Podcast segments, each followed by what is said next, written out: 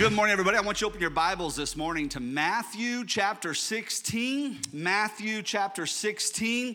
I cannot tell you how amazing God dovetails a service together. You know, obviously we have service planning, but when it comes to pick and worship, Mary, come on. Can you got some praise for worship this morning? What? Woo! I'm telling you, the mind of Christ that you tapped into today, you do not know. Everybody say, You don't know. I'm telling you, God is in the place already, and um, and I just I just kept wanting to scream during worship because just every song seemed like it lined up perfect with what I want to preach this morning. And so this morning, what we're going to be looking at is holding on to our perception of the God that we serve. Okay, I want to look at holding on to the perception of the God that we serve. I'm going to title the sermon today, Who Do You Say That I Am? It's important for us to know who He is. Come on. Yeah, it is. Yeah, it is. And so, my problem today, I have this God right here. You see this right here? This is a failing proposal for any preacher to think in 35, okay, 48, 52 minutes. No, that I'm gonna be able to even touch on the awesomeness that our God is. Amen? I mean, I'm serious. It's gonna be difficult. I couldn't even shave my goatee right this week, let alone try to touch on the awesomeness of who our God is. I jacked this up, y'all. Look at that. Can we vote? Anybody likes it? A few? Those that don't? There's a lot of man, there's a lot of party politics here. I, I, I was, that was just different sides of the aisle there. No, I, I, the, I had a trimmer for 17 years, the same trimmer, and it kicked out on me. And so I got a new one, and it did not work right. So hopefully this will, so Mac looked at me and was like, he's seven. He just looked at me. First time. He, was, he didn't have the right perception who dad was because in his eyes, dad was looking different. And I think sometimes we lose the perception who God is because the enemy lies to us and makes us look at God differently than God really is. And today, in the next few minutes, we're gonna begin to look at who our God is. And I pray that that perception as we leave this house will cause us to live different, act different, um, be able to hold on to our faith and our composure and our integrity differently. Amen? Man, I just want to get right to prayer. Can we pray, Father, in the name of Jesus, over the next few minutes, would you visit our conversation? Would you anoint my heart and my lips? Lord, I, I don't want to say one thing less than what will elevate who you are in this house. I want us to leave this place more in tune to the inexhaustible knowledge of who you are, more aware, Lord, of your nature and your abilities. Help us with that today, Jesus in your name. Amen. Yeah, yeah. My prayer today is that our perception, you know, your perception that it would elevate and that we'd be able to get a better picture, a better scope of who God is. Our perception is that awareness of who God is. And I believe that my hope, my prayer today is that our awareness of who God is will be heightened today. All right? And with that, that proper understanding of who God is will come a sense of reverence I think sometimes in the house of God, we've lost our sense of reverence. Jesus is not your homeboy. Oh, but I thought he was. Well, he's your friend. Yes, he is. I get that. I'm just saying that we need reverence again in the house of the Lord. Amen? Yeah, yeah. Yeah, we do. You know, when it, with that sense of perception of who God is would come a sense of, of renewed hope. That sense of perception of who God is would come a, a, new and lasting assurance in our heart that, that can carry us Monday through Saturday, that can carry us the other six days of the week, you know? That that perception of who He is would give us a victory like we haven't had in a long time, that would bolster our strength. I have no confidence in me. You know that? I'm serious. We doubt ourselves tremendously, and I get that. The key to getting past the doubt in ourselves is the perception of the reality of who Jesus is. When He is elevated in our lives, you'll start to realize that you're some kind of somebody. When you, when you start to realize who God is, you'll start to realize that you're one of His children, and it'll start to change the way you walk I can tell by the way you move. Yeah, it'll change everything, you know? It'll give you a scope within your walk to be able to have authority and strength and power. Amen? I'm sorry, I feel like I came in this place to preach this morning. And so that's my prayer is that we'll walk out of here with victory and strength. But there's an adversary of our heart that would love for us to miss out on the truths of who God is. That same enemy, the devil from the Garden of Eden to now, constantly, constantly abases who God is to the people of God. Is that really what your God said? Is that really what your creator said? That's not what your creator said. Always, always coming in with the lies, causing us to be robbed of the perception of who God is. In that day you eat, you'll just be like God. That's all he wants you to think. That's all he, he just wants you to be like him. You already were like him, made in his image. Amen? But the enemy loves to get us all muddled up, all messed up. And he comes and he deceives and he lies because the devil doesn't want you to understand the full reality of who God is and who you are in Jesus Christ. He doesn't want you to understand that. And so God doesn't change. Amen? Does God change?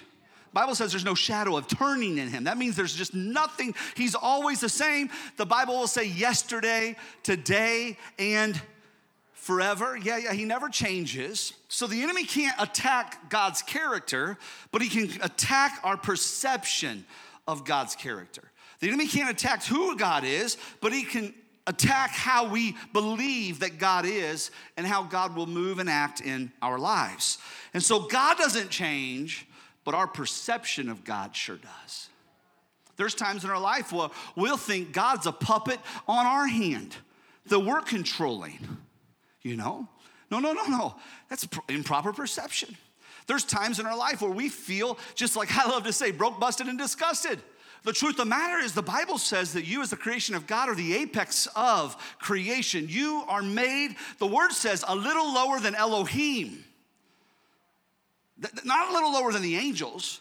The King James writers just couldn't get themselves to write that. You know, when it came to the word Elohim, they're, oh, I can't write that. We're made just a little lower than, than God.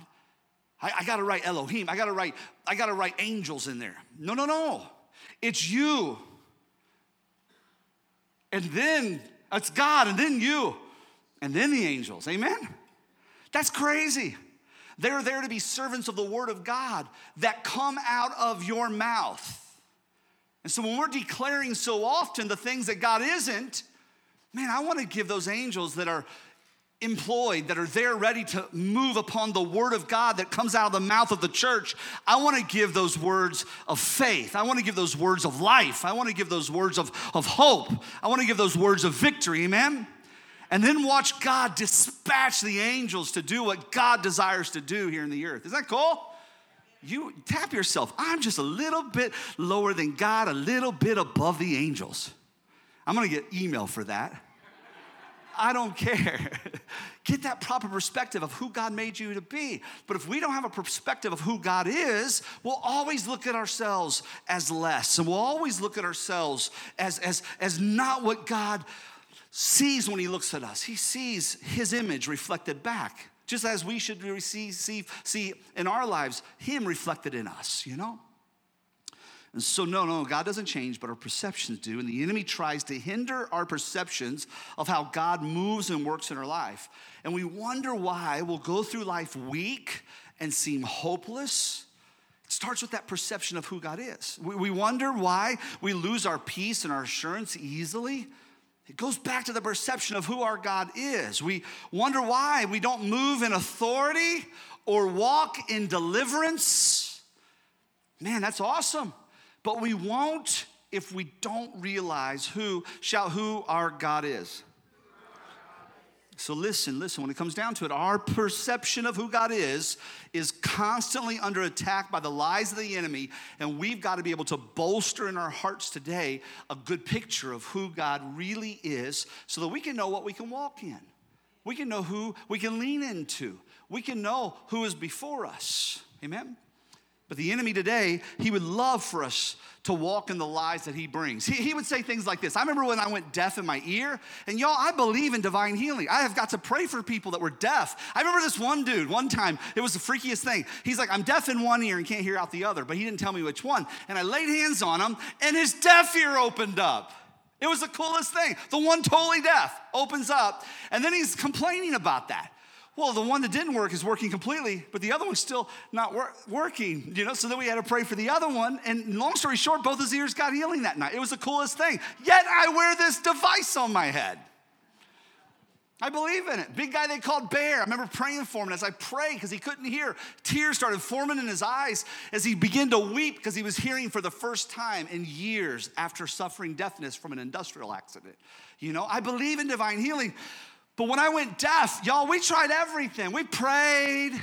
My mama put wax cones down in my ear because we're going to draw whatever's in there out. And I know she meant wax, but I think she meant the evil spirits. She's to draw the deafness out, glory to God, you know. And, um, and my mama, there's 10. You've used 10. My face is sore. I'm hurting. Stop. You're abusing your son. I was like 35. You're abusing me you know? I don't know if you know who Reinhard Bonnke is, an amazing, you know, evangelist, man. He's kind of like the Billy Graham of Africa. Strong healing anointing on his life. Man, I stood in line. Surely Jesus will heal me if I stand in Reinhard Bonnke's line, you know? No, it didn't happen. But I believe in healing. But the devil will come and be like, well, you didn't get your miracle, so God's not a healer. And I'll be honest, there was a season where I struggled to pray for healing. There was a season where I just thought, you know what, is healing the children's bread or not? The Bible says it is, but I doubted that, you know? Because I just, God, I know you're a healer. I just don't know why. And I still, now I kind of know why. You know, ne- next Saturday I'm speaking. They're flying me to New Jersey to speak at a, a conference for this company. I can't, man, there's multiple people from that company that have rededicated their lives to Jesus and are in church today. I'm telling you, because I went deaf. It was worth it all to have that access, you know?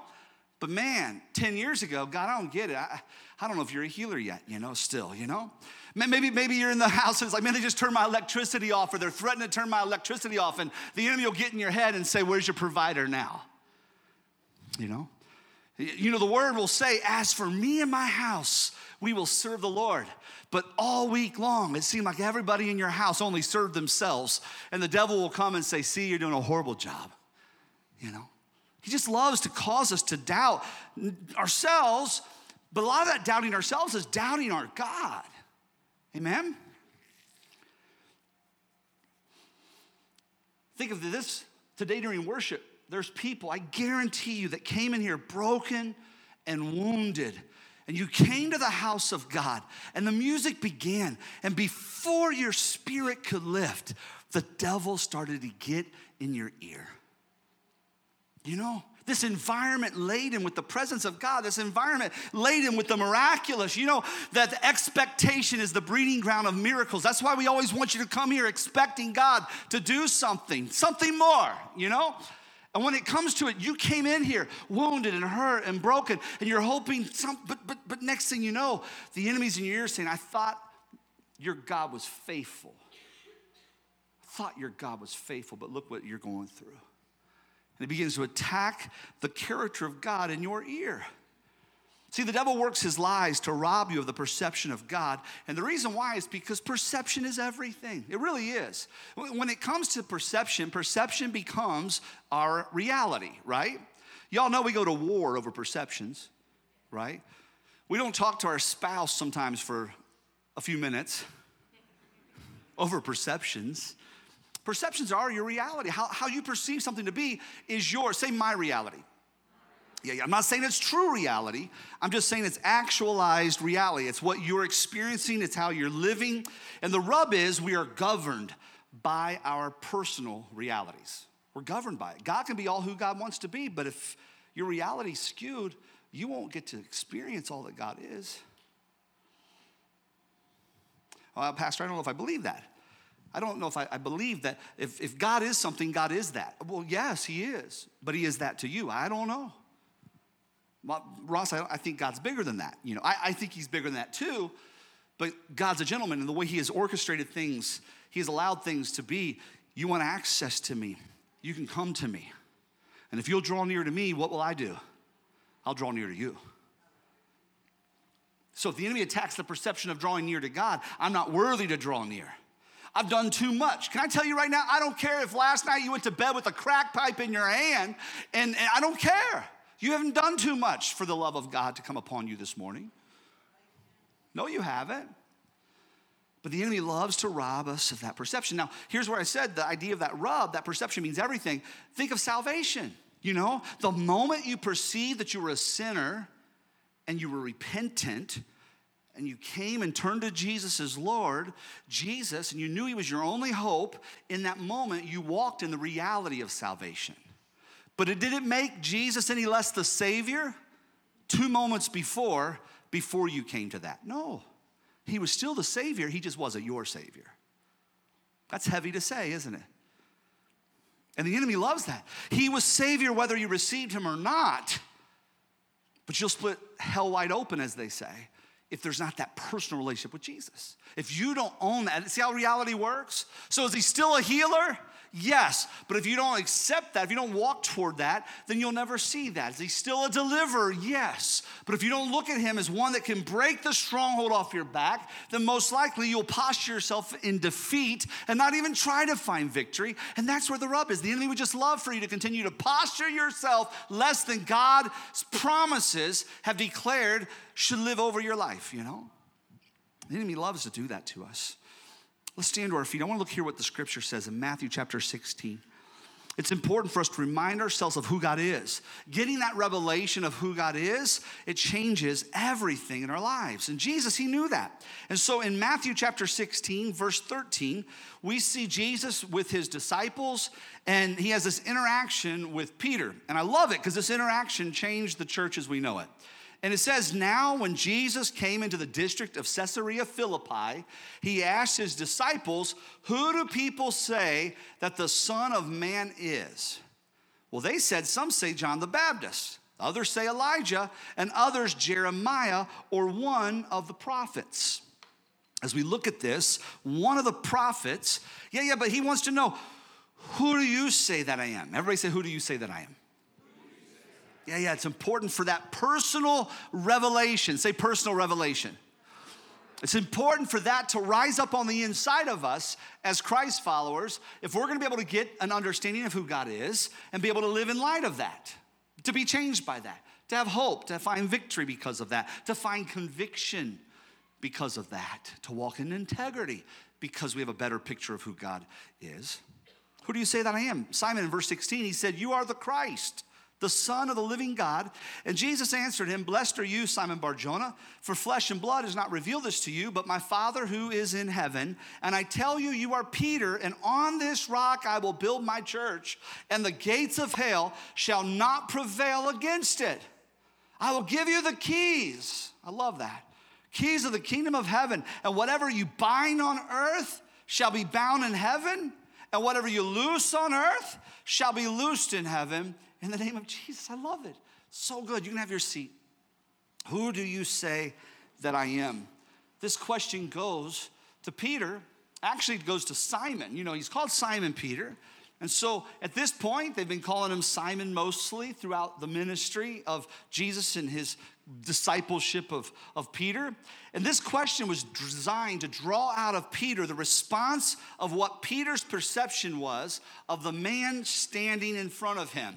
And what Peter said, he said, You are the Christ, the Son of the living God. Now, you all, most of you may know, maybe you don't know, that word Christ, it wasn't like Joseph Christ and Mary Christ and little baby Jesus Christ. It wasn't like the Wiseman surname. No, no, it wasn't like that. Christ was a title. And it's Christos, and it's the title in Greek um, that's Christos, which means the anointed one and his anointing. In, in, in the Hebrew, it would be Mashach. It's that idea of a smearing on. It's an anointing. Everybody say an anointing. So he is the anointed one. The word Christ be, means both the anointing and the anointed one. That's who he is, and he carries an anointing. In other words, God is smeared on him. The touch of God is on Jesus in such a unique, special way when he was here in the earth. But can I tell you something so cool we're gonna see before we end? The touch of God is smeared on you in such a unique and special way, too. Isn't that cool? And so Peter has this revelation of Christ. Jesus isn't just a prophet. He isn't just another good man. No, you are the Christ. You're the Messiah. You are the one that is anointed and you carry an anointing. I would like to think that Peter's mind would go back to Old Testament scripture like Isaiah 10, verse 27. It shall come to pass in that day that his burden will be taken away from your shoulder and his yoke from your neck, and the yoke will be destroyed because of the anointing oil. Now, obviously, we know there's not power in the oil, it's a symbol. That yoke will be destroyed because of the anointing. Amen?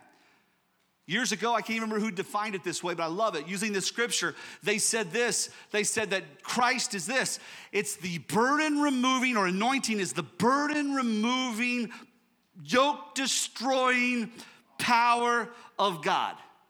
Is that good? Everybody say after me say, the burden removing, yoke destroying, power of God. Yeah, yeah, that's the Christ that you have in your life. That, that's the anointing of God that's in you because you have a relationship with Jesus. And, and, and I begin to look at different things when it comes to this idea of oil. I love this. I'm not going to teach much into this. I'm going to teach this, I think, in January. But I love this. They would take a hin of oil, a hin, which was about six quarts, and when they would anoint a person to be used of ministry, when they would anoint a person to be a prophet, a priest, etc., a king, they would take this hin of oil, say it's six quarts and they would pour it. You know, every so often we'll use oil to pray with people as a symbol of the Holy Spirit, according to James. I think it's chapter 5, verse 4, if I remember right. And, and but this wasn't a little dabble, do you? Six quarts is gonna go home with you, y'all. You know what I mean? Like you're gonna be like, you're gonna feel six quarts. Years ago, Amy got prayed for at the altar, and she went to Macy's afterwards on Sunday afternoon. And at the store, this lady at the makeup counter said, Oh my, you sure have oily skin. And she goes, No, I just got prayed for at church. The lady's like, Huh? you know, yeah, no, not a little dab, six quarts. Here's something I love about that six is the number of man. Man, God, I want such a revelation of you that you'll pour your anointing on me and hide every bit of my humanity with your touch. Cover that six, cover that humanity so much that when I walk into, for them, if that man walked into camp, you could smell him, you could, you could hear him. Don't sit on my couch. Honey, get the plastic. This is how Jews started to put plastic on their furniture. Get the plastic. I'm sorry, that was funny right there. You haven't been to Bubby's house. You don't know. You don't know, right? Am I, am I, am I you know, get the plastic because oil's coming to the, come on, oil's coming to the house. You know, covering up that humanity.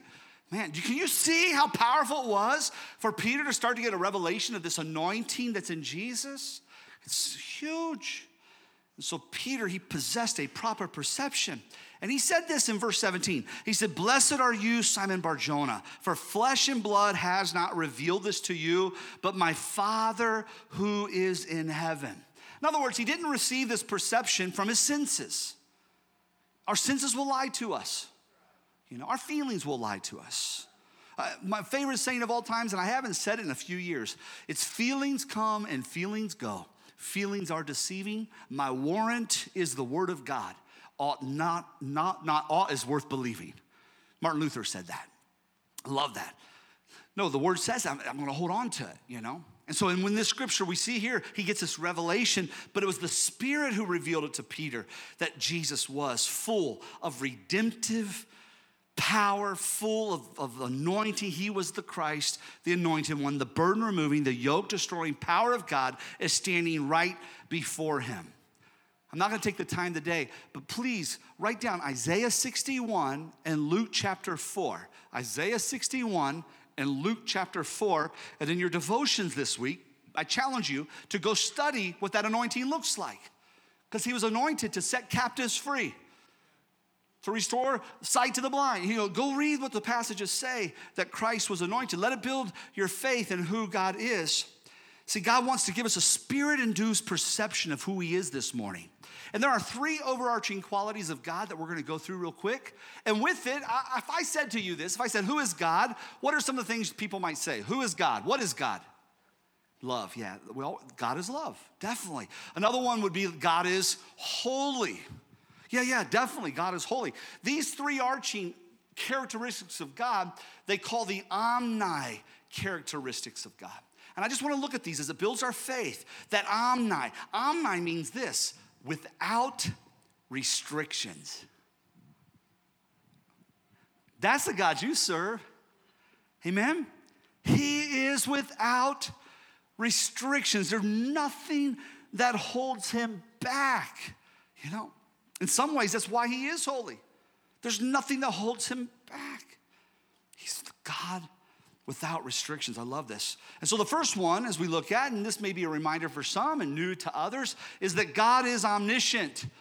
Omniscient. He is all knowing. Without restrictions, his knowledge and understanding are at large in our world and in our lives. Amen. And so on Romans 11 33, it says, Oh, the depth of the riches and wisdom and knowledge of God, how unsearchable are his judgments and how inscrutable his ways. His knowledge is so vast and so full of understanding. God knows everything simultaneously. He knows past, He knows present, He knows future, all of that. His knowledge knows no boundary. He knows and is intimately aware of every aspect of your life. And when I said that for many in the room, that was encouraging.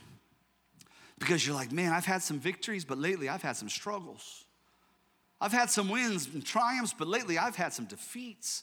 And for God to know where my heart's at, oh, thank you, Jesus, that you're intimately aware of what I'm going through. He, he knows your joy. Oh, God, but thank you, Lord. You also know my sorrow. And the enemy will lie and say, You're all alone. No, I'm not. God's with me. He's present. His mind, He understands what I'm going through.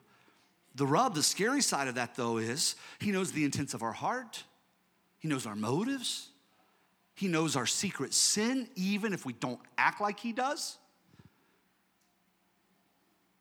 Pastor included, come on. Oh, yeah that omniscience of God, that all knowing power of God is awesome, but it's scary too. It should be scary, it should cause reverence within us.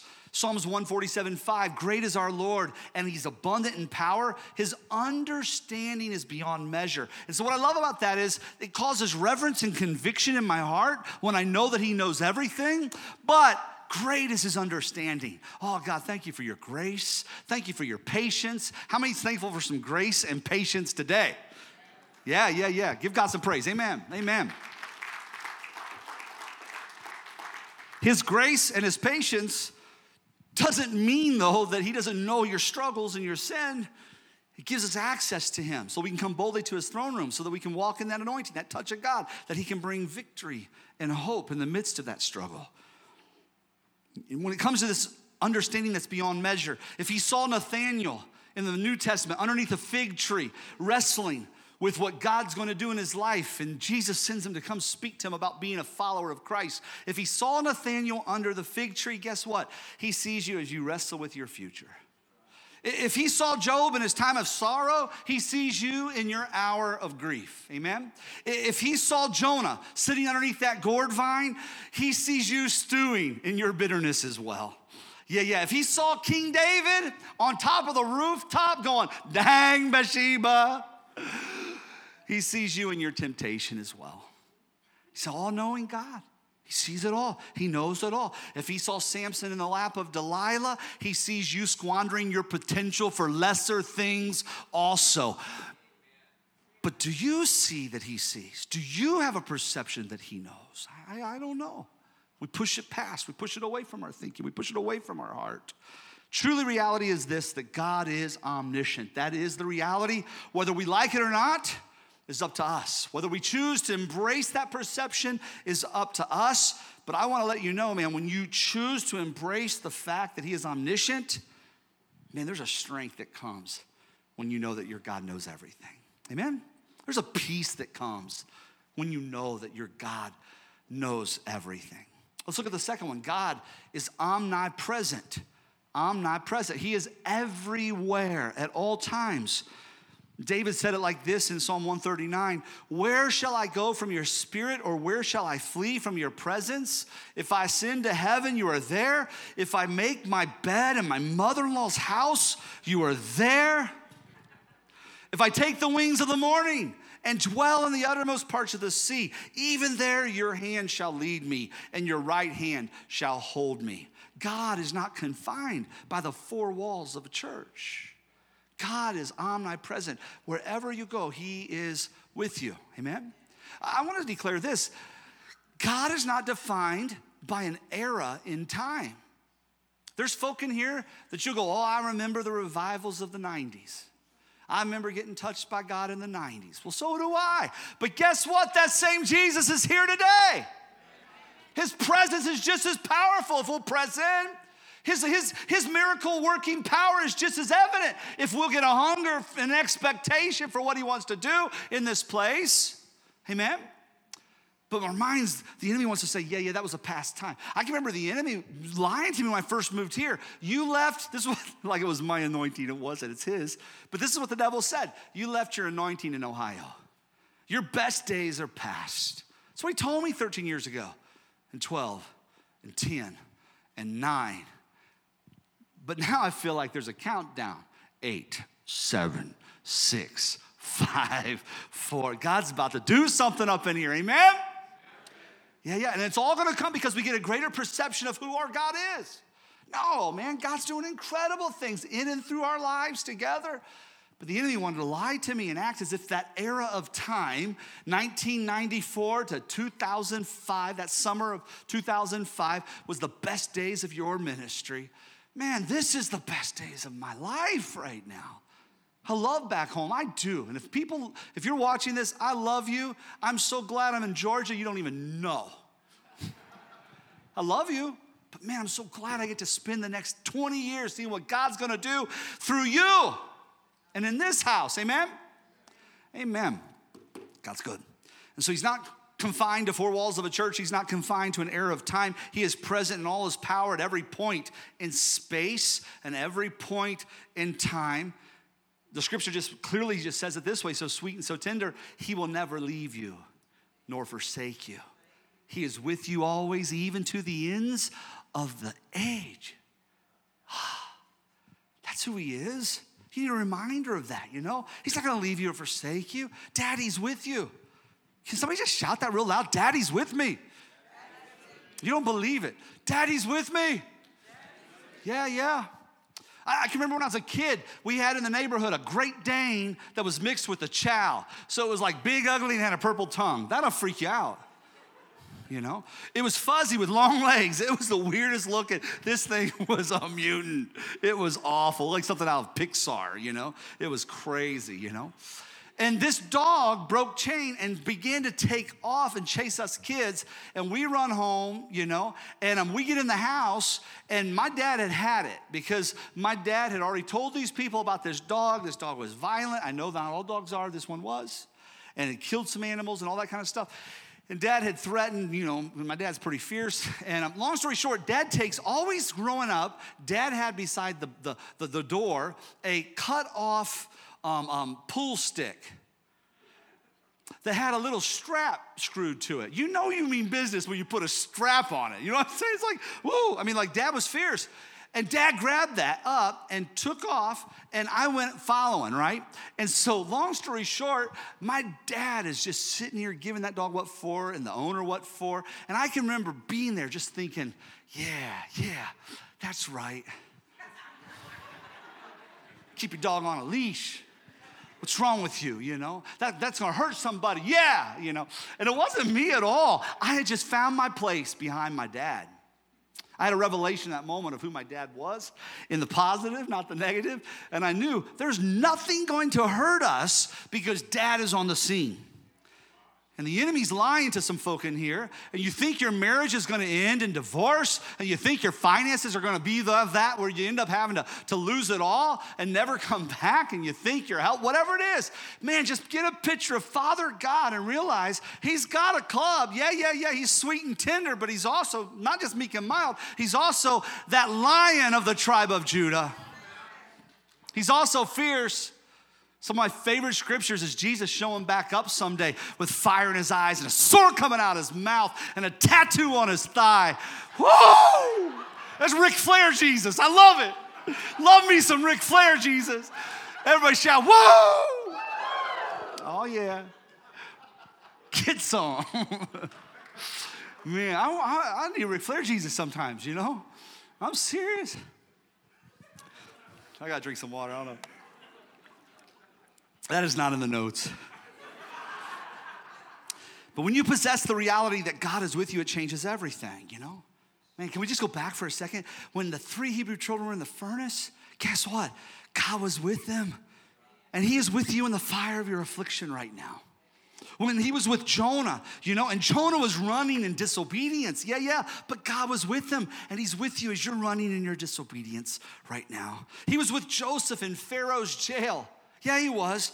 And God is with you to give you strength over the things that are trying to hold you captive right now. When Mary ran to the empty tomb and didn't know where Jesus was, and her heart was sullen in her chest, man, God just wants you to know today that you may not feel like Jesus is on the scene. You don't know where they have taken him. You don't, it seems like the ceiling is brass and your prayers bounce off. But I'm telling you right now, three days later, you know, he arose and he began to prepare a place for us. And the next 40 days he spent with Mary and the rest of them, just proving the power of the resurrection of the cross. Amen?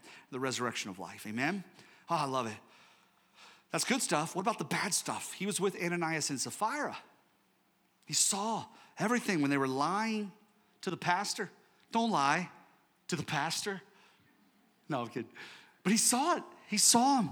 And you know what? He sees you in your deception as well. Oh, let's talk hope again. He saw Stephen as he's about to be stoned. As Stephen cast his eyes up heaven and saw Jesus sitting there at the throne, standing at the throne, actually, standing, ready to act on Stephen's behalf, ready to welcome him home. And he sees you when people are stoning you with words. He saw Paul in a chilly sea, shipwrecked, looking as if he's about to lose his mission. But he wasn't. God was positioning him to bring a whole of the gospel to a whole nother region. God was just positioning him, that's all. And so when it looks like you're losing it all, God sees you. True reality is God is omnipresent and he is where we he, he's omnipresent, he's everywhere, but we have to choose whether to believe that or not for ourselves. Will that be our personal personal revelation? And listen, there is strength that comes when we embrace this reality. Why? I want you to get a picture of this, okay? So because he's omnipresent, he is present in my past, he's present in my future, and he's present right now with me. Amen? The idea of being present in my past, he's behind me. You know? Russell, come up here real quick. Get up here, get up here, get up here. Come up here. He's behind me, you know? You want a guy like Russell behind you. No, I'm gonna put you in front of me. I want a guy like Russell in front of me. What am I talking about? yeah, man, that's that's good, you know. And and and I know I know he's a guest with us, but I just think the best dressed man in the house today ought to be on stage. Oscar, brother Oscar Mokeme, would you stand here behind me, my brother? This is Ciara's papa. He's all the way from Maine. It's good to have you, my friend. God bless you. Curator of African Studies, travels the world gathering um, African relics and, and telling, all right, doctor, stand here behind me if you would, you know? And then let me just get two more, two more guys. Um, um, um, um, pork chop, come on up here, buddy. Yeah. And, and Chris, man, him me in, right over here. Yeah, yeah.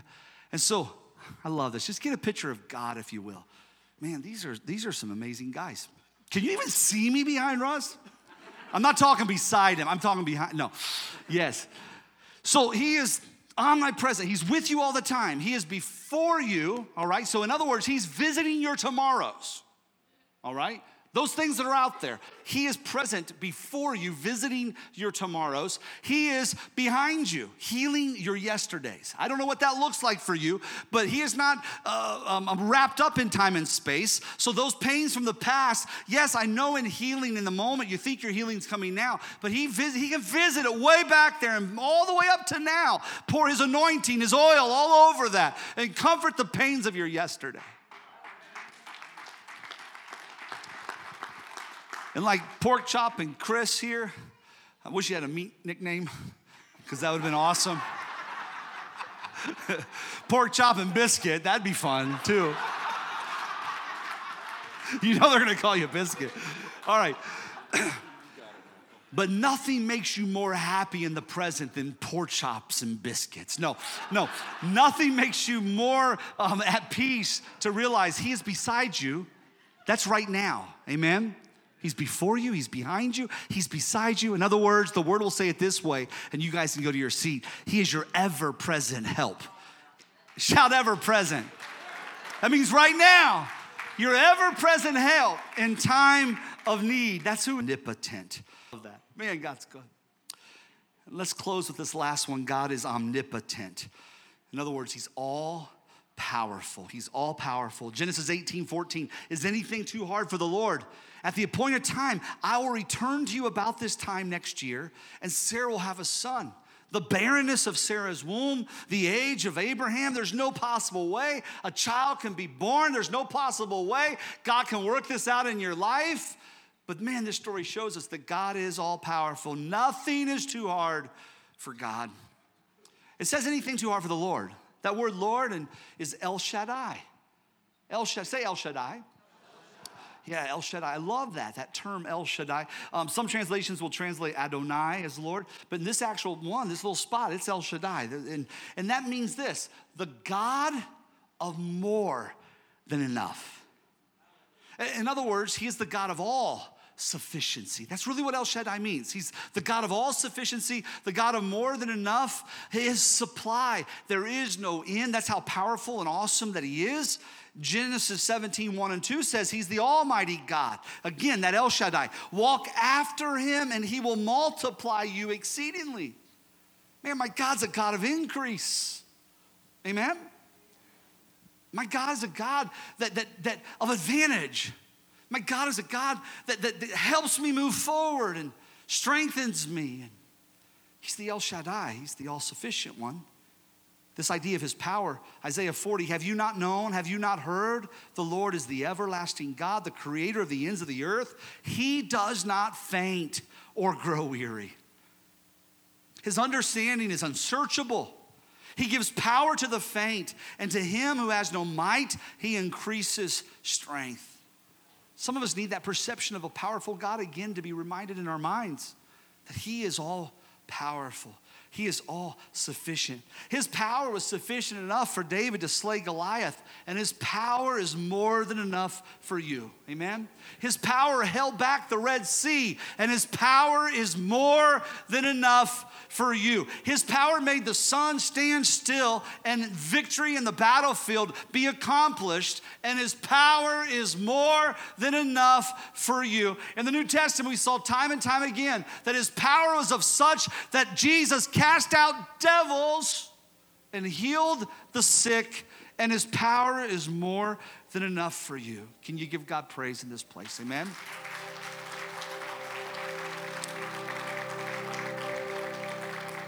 God's power is sufficient to take care of your finances, your health, your family, every need.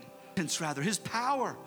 God is. That's His omnipresence. That's His omni, omnipotence, rather, His power. But man, will that be a personal reality to us? It has to be. Let me just say it again, guys. It has to be. If we're gonna be who God's called us to be, if we're gonna do what God has called us to do, that perception, it has to be. And be the reason why is because there's power that comes when we remind ourselves and embrace the reality of who He is. There's so much power, there's so much that we gain by holding on to the proper perception of who God is. Going back to the Matthew 16 passage, in closing, and tell you, and I tell you, Jesus said, you are Peter, and on this rock I will build my church. His identity was wrapped up in this revelation. It's not about who we are apart from who he is first.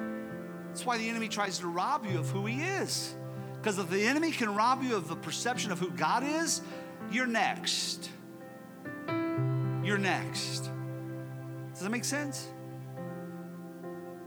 The enemy knows if we get a re- revelation of who God is, we'll rise up on that revelation and we'll act different, walk different, live different, believe different.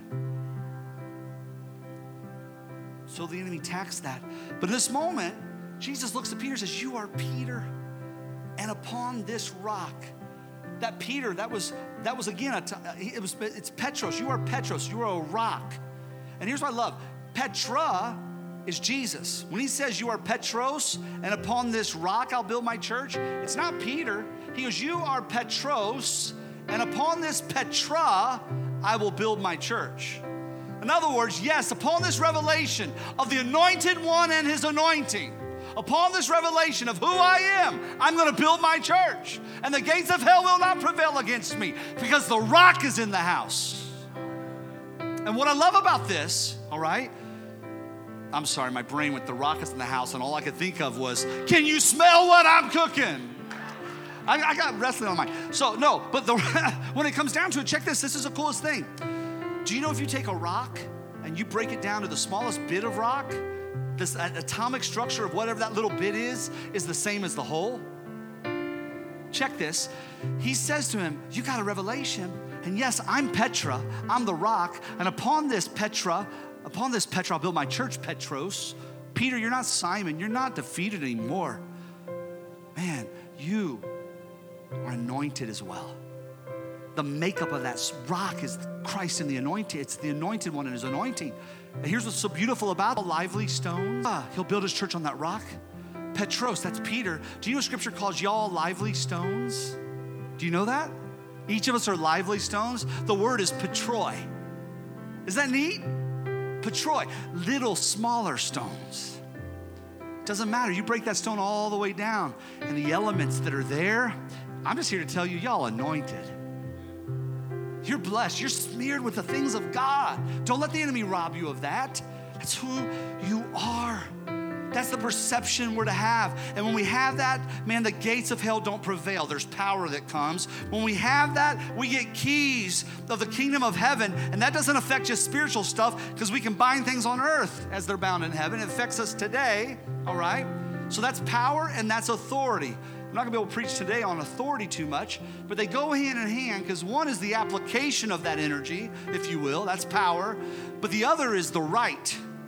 So you got keys. I got the right to my house because I have keys, you know? So it's the right, you have both the right and the ability. Why? Because you are Petroi, you are those who God has anointed as well. Amen? So, proper perception will produce the powerful promises of our precious Lord. Why? Because we will carry with us daily the reality of who He is. He is omniscient, He knows us. He is omnipresent, He is with us. He is omnipotent, He is able. In the name of Jesus, amen. Thanks for joining us for this episode of Fuel for the Journey. For more information, please check out www.momentumchurch.tv.